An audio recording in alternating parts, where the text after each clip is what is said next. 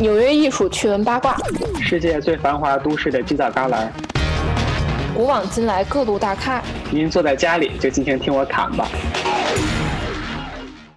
在处理是不是抄袭的这件事情上，我们经常会提到一个词儿，就是艺术的版权。在国内的话，其实版权呀、知识产权呀、著作权，它是同一个体系的，就是都可以归结为版呃版权。嗯，这个版权呢，英文咱们都知道是这个 copyright。对，但是它为什么是 copy 呢？就跟这个版权的这个版字儿是一样的。最早的这个版权的诞生呢，关乎于出版跟印刷的一个权利。对，就相当于是，嗯、这个就是你就你就想吧，这个概念其实在国内来说的话，虽然说自古都会有对于剽窃呀、对于翻版呀这嗯种问题的一个呃严厉的惩罚，但是它一直都没有以一个法律的形式存在。嗯在国外也是一样，在国外一直到了一七零九年的时候，第一部法律叫《安妮法令》，安妮法令的时候才开始规定这个版权该为谁所有。嗯嗯其实你就想，比如说中国古代这些作家啊，他们自嗯己写小说、写文章，那他们钱从哪儿来呢？是跟咱现在一样，说我卖一本书，我就能分几文钱，是这样吗？说实嗯话，他们最早的合作方式也是这样子的。但是呢，因为当时没有版权的保护，很嗯多作家他并赚不到钱。像在咱中国古代的这个图书出版公司叫访客，他当时呢一般都是有这种一条龙的服务，在整个这个图书馆的后边儿是那一些雕工，他们去雕那个书版，嗯就是印呃印制书的书版，嗯在前面呢印完的书就直接去卖。他们这个从哪儿去找作者呢？他们会跟一些小文人去去签协定，要不然直接把这个文人的作品直接全买断，这样的话就给一笔钱就好了。还有呢，就是跟他是约稿的性质，有合作的性质，嗯直接呢把他的作品买过来再去看呃看版。当然还有就是跟他去分成的这种情况都是会存在的，只嗯不过呢，你说那个时候像最火的小说，什么《西游记》呀，什么《水浒传》这种书一出版，即使是一家出版公司代言的，等到了市面上，可能一千家出版公司都在盗版这本书。很多当时市面上流行的像《西游记》这样的文字，估计你看到的大部分都是盗版的，就是再版再版再版盗版盗版再盗版。对对是，所以当时《西游记》是万历二十年的时候出来的，嗯当时这个吴承恩啊，也是一个决定想靠这个赚一笔的人。结果《西游记》出来之后，立马市面上出了《东游记》《南游记》和《北游记 》。这种情况下呢，对，所以就变成了一个四游记，就是东西南北全都齐了。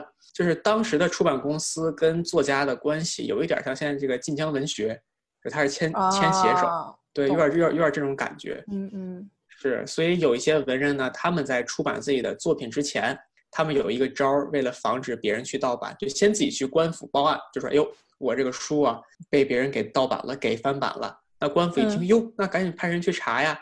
他但是他的书其实还没出版呢，要出版嗯前整这么这一出，所以呢，就吓得很多出版商就不敢动了，这个办法就是盗版商。对对是。这个就是立马就遏制住这帮人想要蠢蠢欲动的盗版之心。是，那这也是很有名的大文豪才会这样子嘛。你要是说嗯一个小写手的话，自己的权益得不到保护，我觉得就很正常了，就是一个再常见不过的事儿。对对对，对，是是，你那你嗯只有那个罗贯中出马是吧？是，对，明白。那我其实特别好奇，古代的这些纸质书，它用什么方法去保证或者去制止这些人去盗版？因为现在的话就是那个很简单了，它有出版号，嗯，然后嗯它有那个跟这个商呃出版社跟作家签的这种独家发授权的协议，但是嗯在古代是说实话是没有办法保证完全杜绝盗版这件事情的，所嗯以他们会有很多在心理上防止盗版的这样的一种这种小把戏吧，就比如说在书后边儿会印这些字儿，什么那个呃版权所有啊，敢翻必究，什么嗯千里必究，呃千里啊必究。对，会有会有这样子的警告。当然呢啊，对对，当然还有一些诅嗯咒，就比如比如说你敢翻这个，你就呃死十八代祖宗，这也是可以的。那这个特别像，就是现在这个电子版的 P P D F 文章，它有水印，包括一些原创图片啊，它有它会把那个 logo 放在这个图片正中央，就算你想用，你也很难去把它给抹掉。反正其实这就是清晰的告诉你，哎，这是我原创的，你别抄，你也别盗版。嗯哼，对，盗版了，你你你家里人全挂了，那就何必呢，对吧？没错。其实从古代一直到现在。艺术创作者们对于自己的版权、著作权以及他们自己的创意的这种原创性的权利，都是在不懈的追求法令的保护的。现在的话，各个国家也都陆陆续续出台了自己的这个版呃版权法。当然，在全世界范围内的话，像《伯尔尼公约》或者《世界版权公约》，也就奠定了现在版权界的这个法律范围。我们所说的版权，它其实并不是说。你抄某一种艺术形式，或者是说你在风格上去模仿，只要你模仿了，你就是抄袭。其实版权它保护的并不是说某一种简单的艺术形式、图样或者风格，它保护的其实是作者或者艺术家本身的原创性。嗯，其实你提到这个创意的原始表达，我就想到了我们的老朋友杜尚。嗯哼，你说他的他。直接把铲子，就是挖土的那种铲子，以及这个男士小便的这种小便池等等这些现成品，哎，直接摆上来签个名儿就当艺术品了。这个概念其实，在艺术里它叫挪用艺术，呃，它的字面意思特别特别直白，就是说利用之前存在的一些图像、对象、物品，然后对他们没有什么，或者是只有很少很少的一些转换，哎，变成了一个新的创作。比较像拿来主义吧，嗯哼，这杜尚就是很好的一个例子。对，其实艺术走到了现在，尤其是从一九零零年开始吧，艺术跟生活的边界就是模糊的越来越强烈了。嗯，从杜尚开始这种达达主义，他直接把小便池是吧，一个完全不是用来作为艺术品的一件普通的物品作为艺术品了。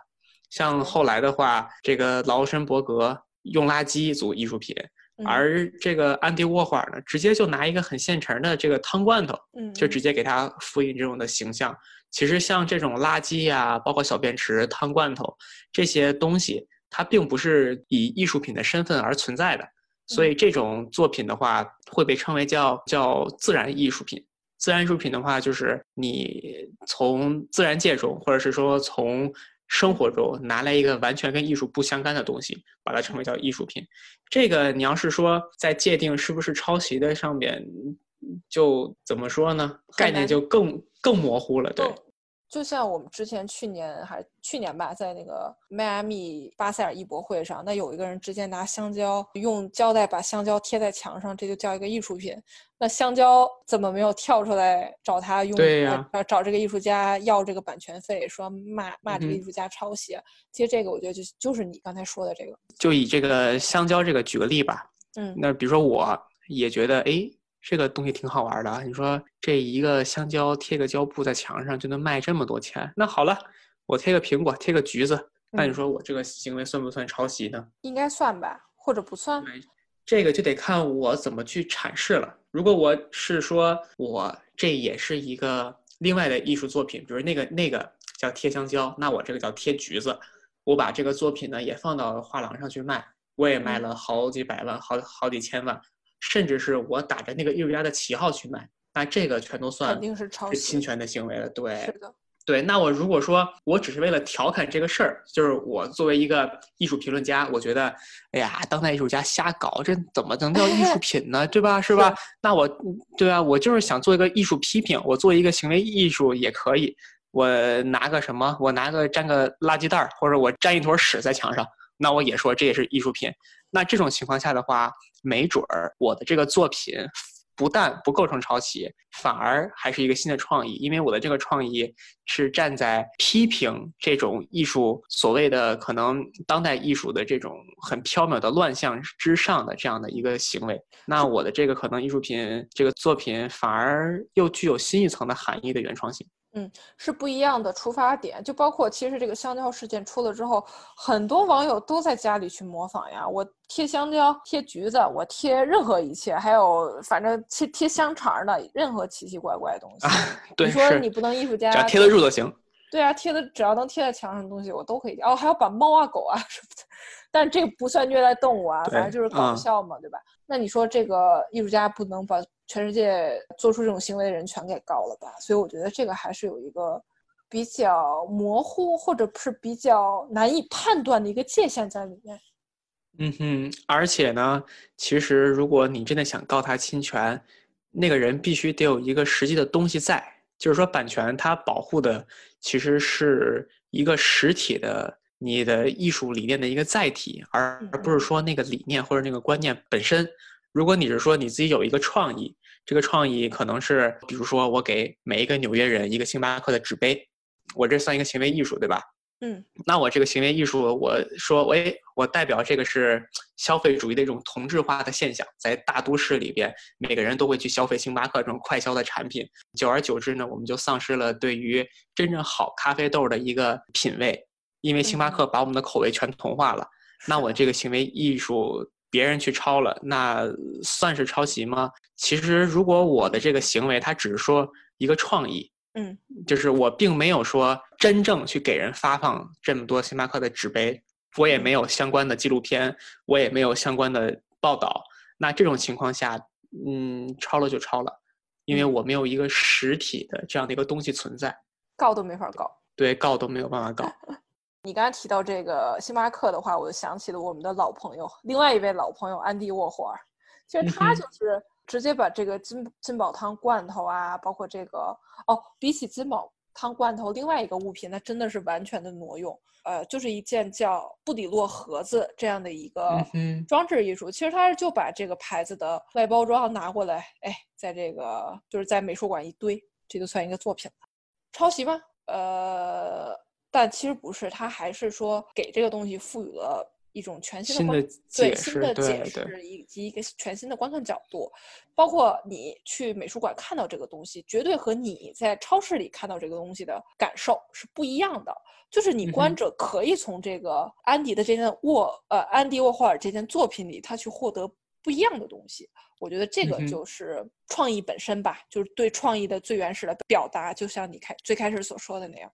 对，是，嗯，其实我平常逛这些现当代的美术馆啊，嗯，我就是最大的一个疑惑点就在于，哎呦，这画的都是啥？我也能画，对吧？没错。你说罗斯科在一个大画 布上，是吧？你你上面黑，下边红，上面红，下边白，下边白，上边绿，你是吧？我我我可以用很多种颜色组成不一样的罗斯科，它的复制成本非常的低。但是呢，为什么我的作品就不能被称为叫艺术品？那就是因为最值钱的东西，并不是在于这个画儿本身的这种形式，或者是说颜料，或者是说你在哪儿展出，这个其实都不重要。最重要的就是是罗斯科第一个有这个创意，他是其实是这种创意的发起人，而这种最值钱的，也是版权所保护的，就是他最开始的这种原创性。第一个吃螃蟹的人嘛？对，是是。你要说后来都被被大家给给玩烂了。那你再去玩没有价值跟意义了，相当于是。其实我们可能还会听说过很多艺术家涉及到这种抄袭的，这些法律案例，比如说杰夫昆斯，他对于很多摄影作品，包括其他人的一些创意，他直接拿过来用，很就是很平常的一件事情，所以他也赔了不少钱，上了不少官司，但是人家依旧笑春风，因为他这个复制的作品比人家原作品卖的要好得多。是的，对，但是这只要不要脸也能挣得到钱嘛。那其实就是艺术家告艺术家，艺术家之间因为抄袭和被抄袭的这些事儿，还是说会吃法律的官司，对吧？对，是是。其实我的这个我就想到了，就是去年被炒得特别热的这个叶永青抄袭门，就是这样的一个事情。因为叶永青呢是我们这个中国当代特别特别知名的艺术家嘛。然后去年的时候呢，有一位比利时的艺术家叫克里斯蒂安·希尔文，他就通过。媒体隔空喊话叶永青吧，就说你抄袭了我的作品，就是你出来给个说法吧，算是这样。然后这个事儿呢，最后都惊动了央视啊、人民网啊等等等等，就是嗯，算是把这个中国艺术圈、中国当代艺术圈的有一些抄袭乱象，就整个连连根拔起的就给带出来了。哎，央视点名儿，对，央视点名儿不一样了就。后来想一想啊，其实我呢也不好说什么，但是抄了就是抄了，也没有任何可以狡辩的。但是我觉得叶永青抄袭门的背后呢，也暴露的一些问题。第一，我觉得首先就要说这比利时艺术家他为什么要在现在才站出来说这个事情？因为其实对啊，是因为他这个应该是你说叶永青他做这些艺术品的时候，应该也是二三十年前了，是吧？是的。你说现在他才站出来告，就就总让人觉得可能反而是这个比利时艺术家现在缺钱了。对对对，为什么呀？因为现在叶永青作品很贵，很贵，很贵，并且是国际知名的艺术家了。就他叶永青作品已经通过拍卖行、通过画廊已经走向国际了。哎，那这个比利时艺术家就站出来。其实，其实好像这个比利时艺术家他早就知道叶永青抄袭他的事情，他之前也说过，但是没有像这次这么大动干戈的找媒体啊，通过律师啊去处理这个抄袭事件。这个呢，确实像尼克所说的，嗯，估计这是这个比利时艺术家眼红了，看这个叶永青火了，对，是不行，我得出来搞死你。嗯 哼，对，然后这个这肯定的，我觉得这个就有点呃有一点像明着抢饭碗了。是的，叶永青这个事件呢，还反映出另外一个现象，就是中国上世纪八十年代的一个叫画册现象。这个现象很有意思，它是因为那会儿嘛，国门我们的国门刚刚打开，就很多这种西方的新鲜事物啊，蹭蹭蹭就涌进来了。那国内对，就是那个那个呃，那个时候应该是属于国内还是一穷二白，但是国外的这些花花世界，国内的艺术家会疯狂的去汲取、去学习。但是你说怎么汲取啊？那会儿也没有网络，对吧？就是国内艺术家就很渴求这些知识，不管是图像还是文字的，真的是来之不易的画册。嗯哼，就是你说吧，那个国外印的好的画册，你说能传到中国，那绝对是当宝贝一样供着，对不对？因为对，那肯定渴求看到国外，哎，现在是哎，国外艺术家在画些什么？国内艺术家就像抓住了救命稻草一样，就疯狂的去临摹呀、模仿啊，去模仿这些当时很火的，或者是当时在流行的西方的一些油画以及其他形式的创作作品。我们不得不说，还是有一些中国艺术家就凭着这股东风吧，就顺便就是就迅速的将国外的这些的。呃，第一是好的绘画作品，第二是现成的一些风格，直接给移植到了自己这里，做一个再组装，然后就形成了自己独特的风格，就这么对，是是火了。我觉得，我就感觉这个有一点像中国在各个方面在学习欧洲或者西方这些先进国家的时候，都会经历这样的一个从抄袭到原创这样一个过程。你就比如说马云当时，你说阿里，他也是，嗯，你说抄袭的亚马逊，或者是说借鉴了亚马逊那种运营模式来说，啊，你要是在咱来看的话，就是这个东西国外有，国内没有，那我就搬过来。是，但是确实我不得不说，有一些艺术家在那会儿确实是成功的，为什么呀？大家没见过这种东西。它还不太像说亚马逊这种东西，因为它毕竟还是要符合国情，符合当下这个中国的市场，对不对？但是艺术品这个东西其实还好，因为尽管我有很多大众不会认可这个东西，但是当时有购买力的藏家大部分是来自国外的。国外藏家一看，哎呦我的天哪，这个中国艺术家现在这个怎么就画的跟西方艺术家哎，基本上是走在同一条道路上。哎，好玩有买那么便宜买，哎，这个就是也是这帮艺术家很多走红的原因之一吧。对，所以我觉得艺术抄袭这个事情还是很有意思的，也不是还有很还是很有意思，就是艺术抄袭这个事情，它的边界真的很难很难去把握，非常非常的难。对，其实我今天跟尼尼克聊的，其实我都有点把我聊懵了。为什么呀？这个艺术，就尤其聊到法律那一块儿的时候，我就说，哎呀，尼克。咱赶紧打住吧，咱不要说了。为什么呀？就是艺术抄袭这个事情，说白了，它到现在为止还没有一个明确的法律，以及没有一个明确的法律系统吧，去界定说，哎，达到什么什么样程度，你就算这个艺术品就算是抄了。就比如说吧，那翟天临那个论文抄袭，那太容易了。你百分之多少？百分之二十三十四十五十六十，你有一个比在那儿，你。超过一个字儿，你就算抄袭；你少了这个字儿，你可能就不叫抄袭。现在学生论文，包括期末论文，可能都要过一遍这个这个查重系统，非常可怕。对，但是你说艺术这个东西，你怎么说？那怎么说？我颜色用的一样，我怎么着？我做一下化学鉴定，还是说我构图不能怎么怎么样？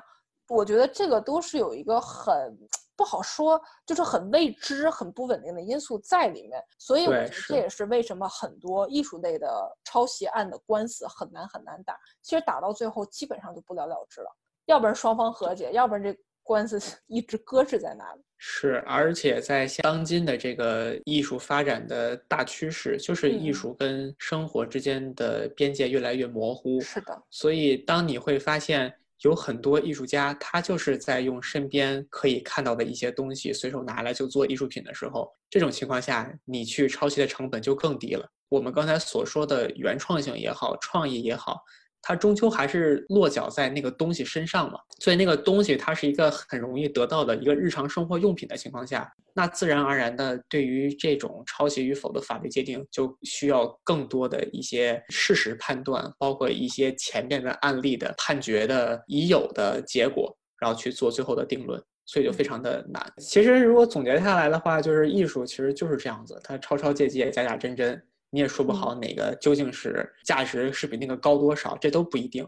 就是郭老师说过一句话嘛，真真呃真正的我爱的郭老师说过一句话，叫文无第一，武无第二。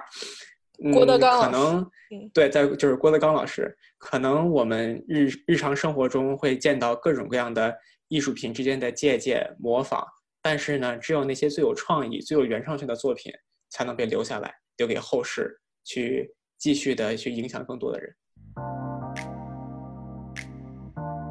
纽约有华尔街和纽交所，有自由女神像和常青藤校园，有被华丽开幕式充斥的上百间画廊，叫价声不断的世界顶级拍卖行，数十间藏有大量艺术珍品的美术馆。纽约既有百老汇的经典舞台剧，也有街头艺人各类的精湛表演。